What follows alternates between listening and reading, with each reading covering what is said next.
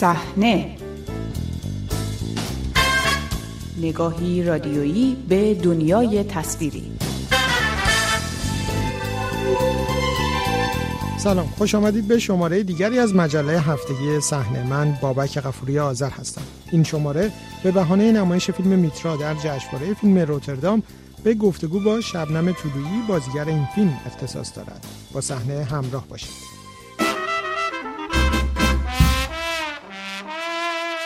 سینمای جهان هفته گذشته فیلم میترا به کارگردانی کاوه مدیری در جشنواره فیلم روتردام که به صورت آنلاین برگزار شد به نمایش درآمد. این فیلم که در خارج از ایران به زبان فارسی ساخته شده داستانی را از پس وقایع دهه 60 ایران روایت می کند. مادری که دخترش را در جریان اعدام های دهه 60 از دست داده سالها بعد از آن وقایع در هلند با فردی که او را لو داده بود روبرو می شود. فیلم داستان چالش این مادر و برادرش در نوع مواجهه با این فرد است که حالا فرزندی نیز دارد. خانم دخترتون دیروز صبح تیربارون شد.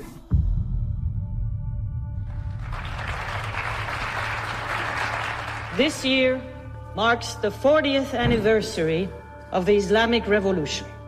تازگی اومده اینجا و پناهنده شده اینه برای این همه سال مگه میشه یاسمین تباتبایی، محسن نامجو و شبنم طلویی بازیگران اصلی فیلم میترا هستند. شبنم طلویی بازیگر شناخته شده سینما و تئاتر ایران از زمان خروج از ایران در اوایل دهه 80 شمسی تا کنون علاوه بر اجرای چند نمایش بازیگر چند فیلم سینمایی ساخته شده در خارج از کشور بوده است. با او درباره فیلم میترا که در آن علاوه بر بازیگری مشاوره هایی هم در انتخاب بازیگر داده گفتگو کردم و نخست از او درباره دلایل حضورش در این فیلم پرسیدم. اولین مواجهه من با این فیلم طبیعتا به عنوان بازیگره به من پیشنهاد بازیگری شد و اون چیزی که خیلی من رو خوشحال کرد از این پیشنهاد این بود که داشتم فیلم نامه میخوندم که توش آدما واقعی بودن و توش روانشناسی شخصیت وجود داشت و چیزی به عنوان بدمن یا نمی‌دونم بد وومن حتی در اون نقشی که من داشتم بازی می‌کردم به معنای سیاه مطلق و سفید مطلق دیدن وجود نداشت و به نظرم واقعی بود. به خاطر همین این منو خیلی خوشحال کرد و بعد صحبت که کردم با کاوه مدیری برای اینکه من آدیشن به شکل روتین نداشتم که بگن فیلم از خودت بگیر بفرستین. کاوه مدیری با من تماس گرفت و گفت می‌خوام یه روز بیام پاریس و با هم ساعتها را بریم. آیا تو آزاد هستی یه روزی در هفته یا نه؟ با هم قرار گذاشتیم. ایشون اومد من رفتم دم ایستگاه قطار دنبالش و ما 7 ساعت توی پاریس با هم راه رفتیم حرف زدیم غذا خوردیم. نمی‌دونم یه جاهایی رو نگاه کردیم مردم رو نگاه کردیم. یه جاهایی من از گذشته خودم حرف زدم یه جاهایی به طور مشخص از فیلم کاوه حرف زدیم. و بعد از اون کاوه به من گفت تو می‌خوام که لیلا باشی. یعنی اینطوری یه جوری در کشف رفتار و گفتمان و اینها. هم من فهمیدم اون می‌خواد چی کار کنه هم اون فهمید که من خندیدنم چجوریه ایستادنم چجوریه خسته شدنم چجوریه. و این ریزکاری ها رو داشت می‌دید که ببینه چجوری توی لیلای او میشینه یا نمیشینه. اینا همه برای من دوست داشتنی بود. تو این شرایطی که به حال در خارج از کشور production سخته و آدم ها به دلیل دوری از فضای ایران وقتی می‌خوان راجع به ایران فیلم بسازن در فیلم نامه ها لاقل چیزایی که من دریافت کردم این ریزکاریا توش کمتر بوده. این بخشی بود که من خیلی به این کار علاقه مند شدم. و بعد به دلیل علاقه مندی زیادم بعد از کاوه پرسیدم حالا این نقش کیه؟ حالا اون نقش کیه؟ و بعد دیدم که جز ما سه نفر یاسمین تبا تبایی محسن نامجو و من بقیه انتخاب نشدن و اتفاقا او داره میگرده. و بعد دیگه به طور عملی وارد همراهی شدم با کاوه و خیلی با هیجان میگشتم و پیدا می‌کردم و خوشبختانه فکرامون در مواردی که پیشنهاد می‌کردم انقدر با هم یکی شده بود که وقتی من عکسی رو میفرستادم و می‌گفتم من دارم برای این اونو فکر می‌کنم کاوه هم می‌دید که چقدر نزدیک به اون شخصیت. یعنی انقدر من تونسته بودم به خاطر صحبت های کاوه دنیای ذهنیش رو بفهمم و بتونم این شخصیت ها رو بر اون مبنا بهش پیشنهاد کنم.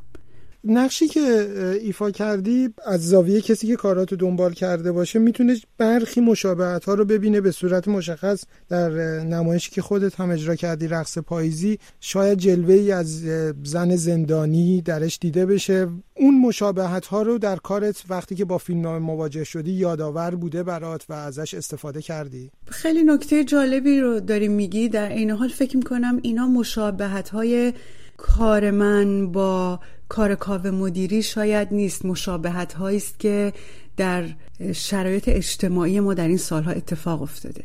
یعنی اون زنی که من آوردمش ژورنالیستی که تو زندانه که ما می‌بینیم که اتفاقا مقاومت می‌کنه و هیچ کس رو لو نمیده در نمایش من و خودش داره اونجا انقدر شکنجه میشه و تحت فشار و آزار جنسی در زندان هست که دچار حتی توهم میشه. ما می‌بینیم که لیلا می‌تونست اگر در 18 سالگی زندانی شده در این شرایط قرار گرفته باشه و بعد اون مقاومت اون زن روزنامه نگار رو نداشته باشه و شروع کنه به لو دادن افراد برای اینکه بتونه از زندان بیاد بیرون. شاید بیشتر از این جهت می‌تونم بگم که این مشابهت ها وجود داره. مشابهت است که جامعه ما زندگیش کرده. ولی به لحاظ دراماتولوژی اگه بخوایم ماجرا رو اینجوری بررسی بکنیم شاید بتونم بگم که آره در زمین سازی برای لیلا تمام این صحنه های زندان که من در رقص پاییزی نوشته بودم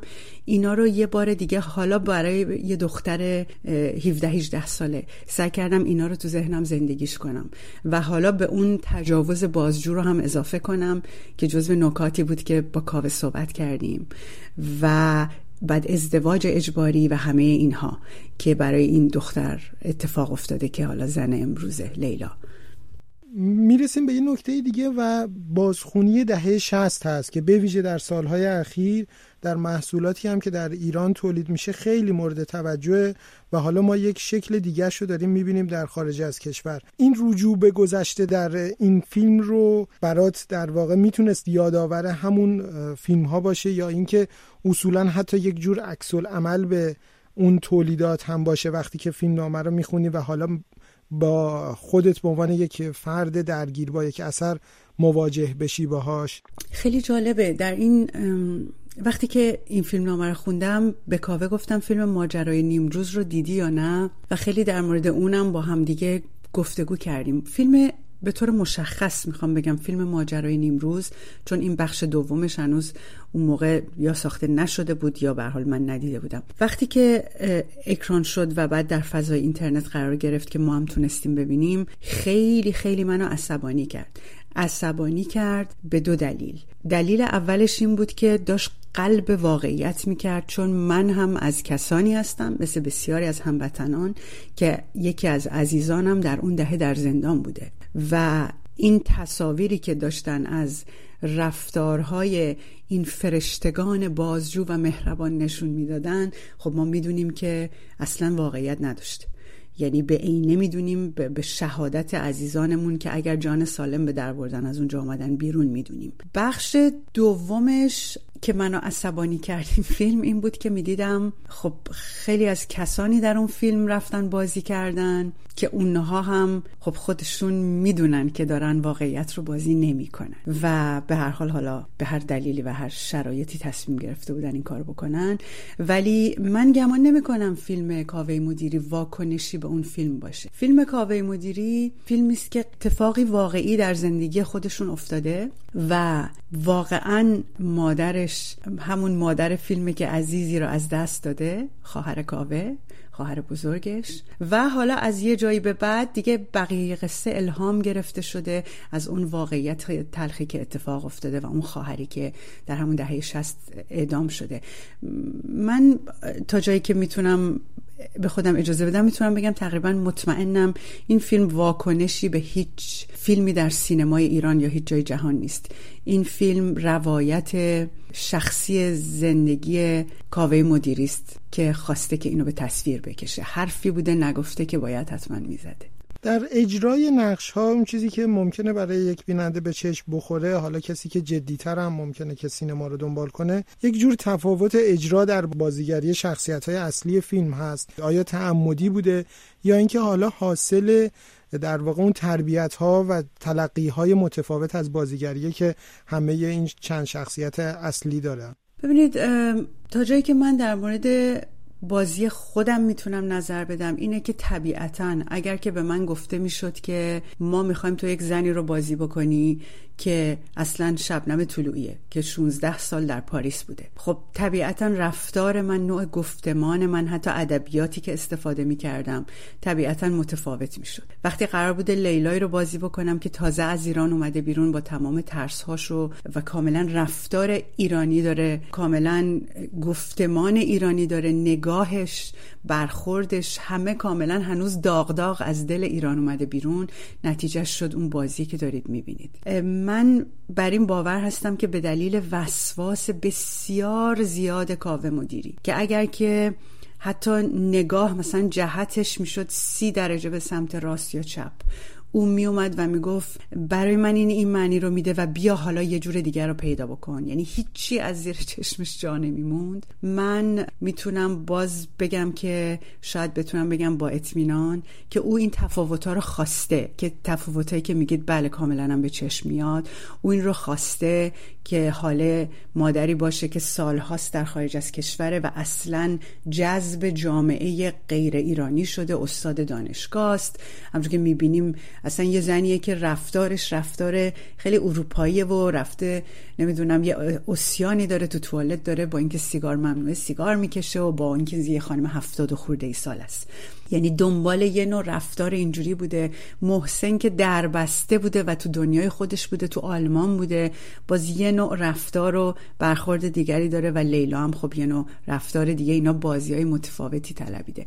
من گمان می‌کنم که به دلیل همجور که گفتم دقت و وسواس کارگردان و اینکه همه اینها رو به نظرم بارها در ذهنش زندگی کرده من گمان می‌کنم که اینا برای او تعمدیه مقایسه ای بکنیم در میان تولیدات خارج از ایران به نظر می‌رسه که فیلم میترا با سرمایه به نسبت قابل توجه تری نسبت به فیلم های دیگر به نتیجه رسیده. شما که در جریان چند فیلم مختلف بودین چطور فکر می‌کنید که این فیلم تونست این توجه ها رو از زاویه سرمایه گذاری جذب کنه؟ ممکنه که کارگردان باید بیشتر این موضوع رو پاسخ بده ولی خود شما هم که در جریان بازیگری بودین در این زمینه هم می‌تونید پاسخی بدید. من در همین حد به عنوان یک بازیگر فقط می‌تونم بگم همچون که خودتون گفتین بله اینا چیزاییست که خود کاوه مدیری باید پاسخ بده ولی با توجه به اینکه ایشون قبلا برای این فیلم نامه جایزه برده بوده من به نظرم قطعا توجه سرمایه گذار رو جذب کردن وقتی که شما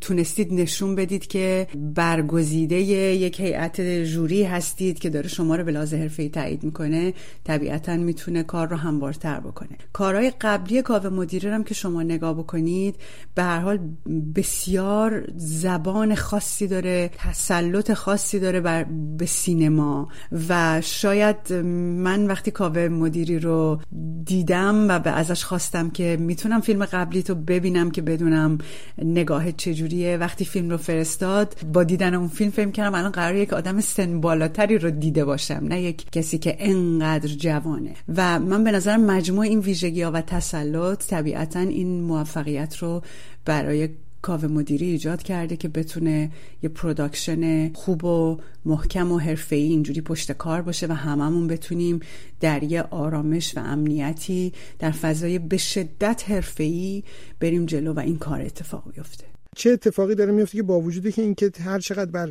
تعداد سینماگران به ویژه شناخته شده در یکی دو سال اخیر خارج از ایران هستند و به نظر می‌رسه که می‌تونن کار بکنن یک ترکیبی جمع نمیشه که در واقع یک تولید قابل توجهی شکل بگیره. ببینید اون بخشش که مربوط به پیدا کردن سرمایه گذار و اینهاست یه بخشش که وارد صنعت سینما یعنی گفتمانی است که در مورد صنعت سینماست. من پیشنهاد می‌کنم اون که قدم بعدیه بذاریم کنار بپردازیم به قدم اول. که افراد صاحب نامی که از ایران آمدند بیرون شما باید ببینید که اینها چقدر دغدغه دارن نسبت به بازگشت به ایران و چقدر تعامل دارند هنوز با ایران یا ندارند. که اون مجموعه که شما میگین چرا با هم جمع نمیشن اون وقت جوابش رو پیدا می‌کنید چرا جمع نمیشه. چون که شما می‌بینید که اون آدم که در خارج از ایرانه هنوز معذوریت هایی داره یا خودش نگرانی هایی داره یا خود سانسوری هایی می‌کنه که از کار با یک آدم های دیگری پرهیز می‌کنه. یعنی هر کسی هی نگران اینه که من در این گروه هم کیا رو قرار بدم که همه یه موقع بچگی من یه کبریتی بود اسم کبریت بی خطر ستاره. نمی‌دونم هنوزم هست ولی من معمولا اینو استفاده می‌کنم که بگم کیا کبریت بی خطر ستاره هستن. کی هیچ جا مصاحبه ای نکرده که مبادا دردسر ایجاد کرده باشه. کی توی ایران بهش این رسانه های وابسته به جناح X یا Y بهش بد و بیرا میگن یا نمیگن. یعنی ما همه در واقع سوار یه قایقیم. همه مایی که از ایران اومدیم بیرون. ولی عملا همه سواره قایق نیستیم. چون اون قایقی که من توشم با قایقی که خانم فلانی یا آقای فلانی توشه چون که یکی هنوز چشمش به اون بندر عقبیه یکی اصلا رادارش دست آدمای تو بندر عقبیه یکی زده به دل دریا اصلا می‌خواد بپر از قایق بیرون. همه اینا هست. من چندین بار شد که کسانی در پاریس نمایش فیلم داشتن و من رفتم در فضای نمایش فیلم و وقتی که صحبت شد در جلسه پرسش و پاسخ اگر که اومدم و صحبتی کردم و گفتم که آقا شما فیلمت خانم شما فیلمت داره اینو میگه چرا؟ چرا داری تعارف می‌کنی؟ دیدم که در به قول معروف در ناف پاریس هنوز نگرانی هایی دارن. یعنی نگران اون پشت بندر هستن که اینقدر ازش فاصله گرفتن. این خیلی مسئله مهمیه. که چرا این مجموعه با هم جمع نمیشه کار بکنه. در صحبت های اشاره به فیلم ماجرای نیمروز کردین مشابه این فیلم در سالهای اخیر با شکلها و نوع روایت های دیگری داره ساخته میشه و اصلا به نظر می‌رسه که در داخل ایران جریانی هست که درباره خیلی موضوعات مناقشه برانگیز سینما روایت خاصی ارائه بده و سینما داره خیلی مورد توجه قرار می‌گیره. تعدادی از همکاران گذشته شما هم مشارکت های خیلی چشمگیری دارن. درباره عملکرد همکاران گذشتهتون چگونه نگاه می‌کنید؟ شاید اینجوری بتونم بپرسم که در این جریان در واقع شاید اسمشو بتونیم بذاریم تحریف تاریخ مشارکت جدی دارن. ببینید من در شرایط اونها نیستم. من نمی‌دونم اونها چرا این تصمیم ها رو می‌گیرن. من زمانی که در ایران بودم این دوستان عزیز من حتی این ستاره های فعلی سینما نبودن. کسانی بودن پر از استعداد پر از عشق بازیگری بازیگری یا نوشتن و داشتیم همه در کنار هم تجربه می کردیم و من اون دنیا رو از این دوست و رفیقان می‌شناسم. در دنیای رفاقت هم باز اینها همچنان رفقای عزیزی هستن که همیشه به من محبت دارند از راه دور و اینها. اینکه امروز در این بازی های تهیه کنندگی و تولید اونجا که شما وقتی واردش میشید به عنوان بازیگر به کی باید بله بگید به کی می‌تونید بله نگید همه اینها اینا رو من نمی‌دونم. طبیعتا برای من دیدن این عزیزان که بسیارم درخشانن در چیزهایی که داره تحریف تاریخ می‌کنه بسیار غم و یک چیز فقط من می‌دونم اون اینه که ما هیچ وقت مجبور نیستیم بگیم بله. اجبارهامون رو شرایط اجتماعیمون خواسته های مالیمون و بدهیامون و میلمون به دیده شدن همه اینا به نظرم می‌تونه خیلی توش نقش مهمی داشته باشه نقش تعیین کننده یا اینکه شاید گاهی وقتا اصلا آدم ها این تحریف تاریخ رو قبول دارن اگه میرن بازی می‌کنن. من گاهی وقتا که یه چیزی می‌بینم مثل همون ماجرای نیمروز که گفتم عصبانی شدم از عزیزانی که بعضیشون رو میشناختم و دیدم در اون فیلم هستم بعدتر با خودم فکر کردم شاید اینا به این تحریف تاریخ باور دارن وگرنه چطور میشه رفت و سخنگوی اون نوع نگاه شد. قضاوت ندارم در موردشون. بیشتر بیشتر سوال دارم. قضاوت نمی‌تونم بکنم چون تو موقعیت نیستم ولی این حق رو دارم که سوال کنم به عنوان همین یک شهروند و شاید یه همکار سابق. که آیا واقعا شما این نگاه رو دارید که رفتید سر این فیلم؟ آیا شما واقعا این نگاه رو دارید که تاریخ در دهه شست اینگونه گذشته؟ و اگر جواب آره هست که خب تکلیف معلومه. دیگه ادامه نداره بحث. اگر که جواب نه هست اون وقت سوال بعدی من اینه که پیش خودتون فکر می‌کنید که چرا رفتید سر این کار؟ و بعدا در همین تاریخ همه ما حتما پاسخگو قرار داشتیم از همراهی دیگرتان با مجله هفتگی صحنه سپاس گذارم تا هفته آینده روز و شب خوش.